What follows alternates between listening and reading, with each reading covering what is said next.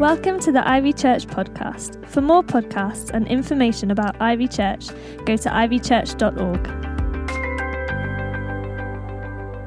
Hi, I'm really excited that today we're going to be bringing people into membership here at Ivy Church. Um, but before I do that, listen, I want to tell you about the most dangerous member in the church. Yeah, uh, he's a, a, guy called James. He told me about this um, most dangerous member in the body. It's the tongue. Uh, it's part of the body. Put your tongue out and say, ah. You know, it's got 10,000 taste buds on there by the time you're an adult. When you're a child, you have less, which is one of the reasons why perhaps sweets might be your preferred diet when you're younger. It's actually a combination of four muscles. So waggle it around a little bit. And like any other muscle, it's trainable. And James is going to teach us today how to train your tongue so that it works God's way. Isn't it amazing that the Bible says this little thing in there can be so dangerous? How many, how many wars have been started as a war of words? In the Talmud, the rabbis said that the tongue is a sharpened arrow. The reason they said it's an arrow, not a sword, it's a lethal weapon, but because you can do it at a distance. You see, it's so deadly. Physically speaking, of course, few places are more infested with bacteria than the human mouth. It's second only to your digestive and urinary tract in terms of how much uh, microbes of, of, of, of bacteria there is in the saliva. Of course, many of them are good bacteria, but actually, your urine is a thousand times cleaner than what's in your mouth. Okay, enjoy your coffee while I now help us to think about spiritually what the Bible says and how it links the mouth and the words that are coming out of it to the heart. See, the opposite is also the case that what's in our heart, Jesus says, comes out of our mouths. So the idea is that I ask Jesus to give me a new heart, and the proof of that is going to show on my tongue. Now, we're studying the book of James, and this subject will come up a lot for him. In fact, in every single chapter of the book of James, he says something about the tongue. But he gives us the most detail in this passage we're looking at today, in James chapter 3. Now, of course, the Bible has lots more to say about our words and our mouth. The book of Proverbs says, uh, Proverbs 18:21 says, "Life and death is in the power of the tongue." Let's just take a moment and see a few more things of what the Bible has to say so that you and me will watch our mouths. My beloved brothers and sisters, let every person be quick to hear, slow to speak, and slow to become angry. For the anger of man does not produce the righteousness of God. There is one whose rash words are like sword thrusts, but the tongue of the wise brings healing. Let your speech always be gracious, seasoned with salt, so that you may know how you ought to answer each person. When words are many, sin is not lacking, but whoever restrains his lips is prudent. A soft answer stirs away wrath, but a harsh word stirs up anger. Put crooked speech away from you, and put devious talk far from you. For out of the abundance of the heart the mouth speaks. The good person, out of his good treasure, brings forth good, and the evil person, out of his evil treasure, brings forth evil. I tell you, on the day of judgment people will give account for every careless word they speak. For by your words you will be justified, and by your words you will be condemned. Psalm 141, verse 3 Set a guard, O Lord, over my mouth, keep watch over the door of my lips. There are about 170,000 words in the English language according to the Oxford English Dictionary.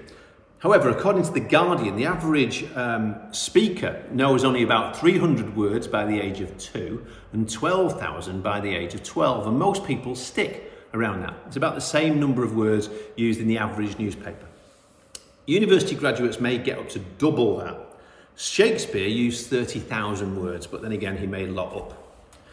So, whether you're a person who uses many words or few, you need to recognize, we need to recognize the power of our words. Have you ever noticed that just, just the same word but a different tone can change what's being said? Really? Like I can say, really. Or I can say, really? Or really? I once heard it said, words are like nitroglycerine. They can blow up bridges or heal hearts. The way James talks about this is that we have two choices all the time with regard to our words. We can bless or curse. You, you may be surprised to find the Bible talks a lot about that. Uh, there's over 600 times the Bible talks about blessings and curses, the power, whether they're written or whether they're spoken words. And these words are charged with supernatural power, either from God or from the enemy, affecting individual lives and destinies. And they often continue from generation to generation, either as blessings or curses being passed down. So, somebody experiencing a blessing or a curse might just find that wonderful things happen or terrible things are happening and they don't know where it comes from. And it actually is things that have been spoken over them, even up to hundreds of years ago. See, God called Abraham and said, I'm going to bless you forever. And I'm going to bless you seven ways. I'm going to make you a great nation. I'm going to bless you and make your name great. And you shall be a blessing. I will bless those who bless you. I will curse those who curse you. And in you, all the families on earth will be blessed. What an incredible blessing. It says that when he came to the end of his life on his deathbed, Abraham went to go and finish this life blessed in every way. Did you notice in the middle of that that there was a curse on everybody who cursed him? That's part of the protection of the blessing of God that we come under. So we shouldn't live in fear of curses. We should be aware they can be broken, but at the same time, we can cooperate with them, or we can actually even curse others or ourselves, just like with blessings. There are nations all around the world that would accept this without question. I've been to places in Haiti and, and Kenya, India, but we, we end up dismissing this because of our so called civilized way of thinking.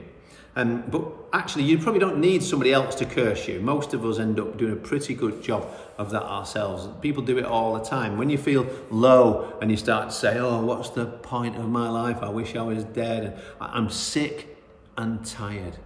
Well, those kind of negative words are actually a self imposed curse, an open invitation.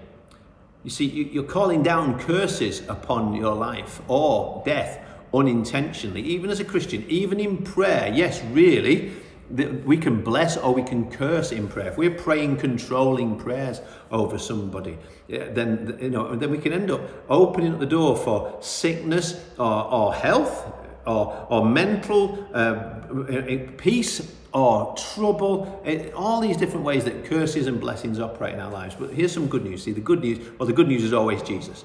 In, in Galatians chapter 3, verses 13 and 14, it says that our lives can be free of the power of every curse so that we can live under a blessing and be, be a blessing. It says that Jesus became a curse for us when he hung on the cross, so that the blessing of Abraham, that same blessing, might come upon those of us who receive the promise of the Spirit by faith.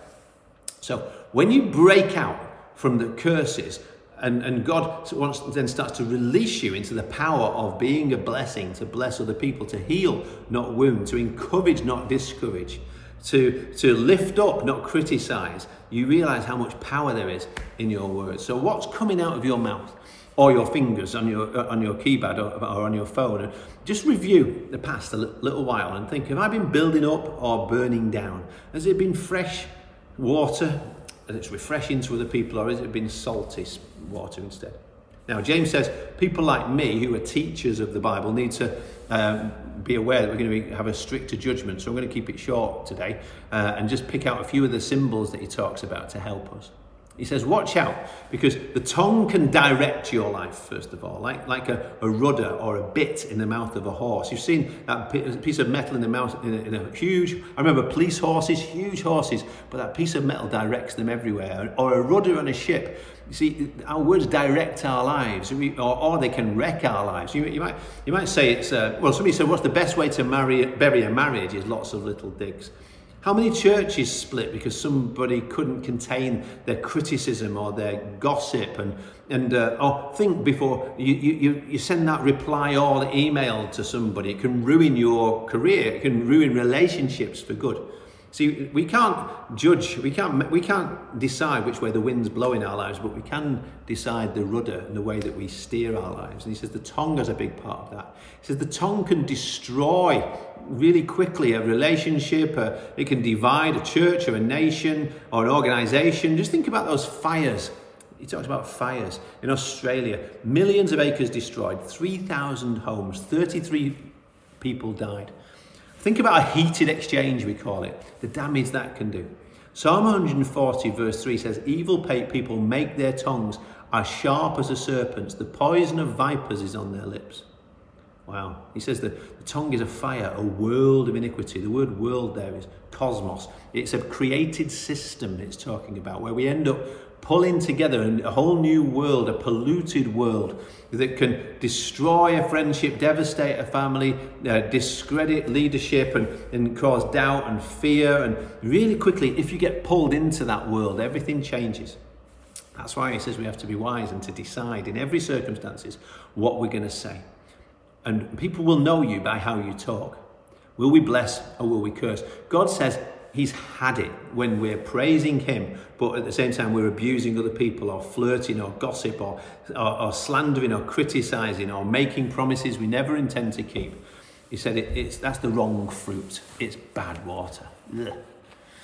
You know, he says nobody can tame the tongue. We've seen lions being tamed. You, you know, I remember seeing somebody put their head once in the in the lion's mouth. But what about our mouths? The more we, we, we have struggled with this, the more we need to decide, I'm going to bless God more. And, and I think that changes something on the inside. If I keep blessing God, it changes my, my, the water in here from salty to spring water. It's refreshing. The, the, the Jewish people would pray uh, three times a day, they pray 18 prayers, and every single one of them finished with blessings. Next week, the church celebrates Pentecost when the Holy Spirit came with tongues of fire from heaven to save the whole world and set it ablaze with love for Jesus Christ. That's what church is all about. And so, what I can suggest this week, perhaps, I'm trying to tame my tongue. In order to do that, I want to practice. I, have some practices I will need to do in order to exercise my tongue right and to mature in this too. I need the Holy Spirit's water to flow over this tongue and wash my mouth out because you know, there's so much to be negative about about in the world right now, isn't there? And you know, really, do I need to add into that? The antidote to the poison that he talks about, the viper's poison, the way the church has tried to deal with this over the years is number one, silence, learning to be quiet, not to have to have the first word or the last word. See, it's, I, it's hard for me. I'm a talker, but the Bible says where words are many, sin is not absent. And there's so many things, not about you, but I wish I'd never said them. Now, some of you, it's easier for you to keep quiet than others, but I, actually, maybe you need to be better at releasing a blessing, speaking out that praise or encouragement rather than holding it in. Whichever way it is for you, the words that you speak can help and steer somebody else's destiny into the blessings of God if we choose this week to become blessed and a blesser. Thanks for listening. For more podcasts, go to ivychurch.org/media.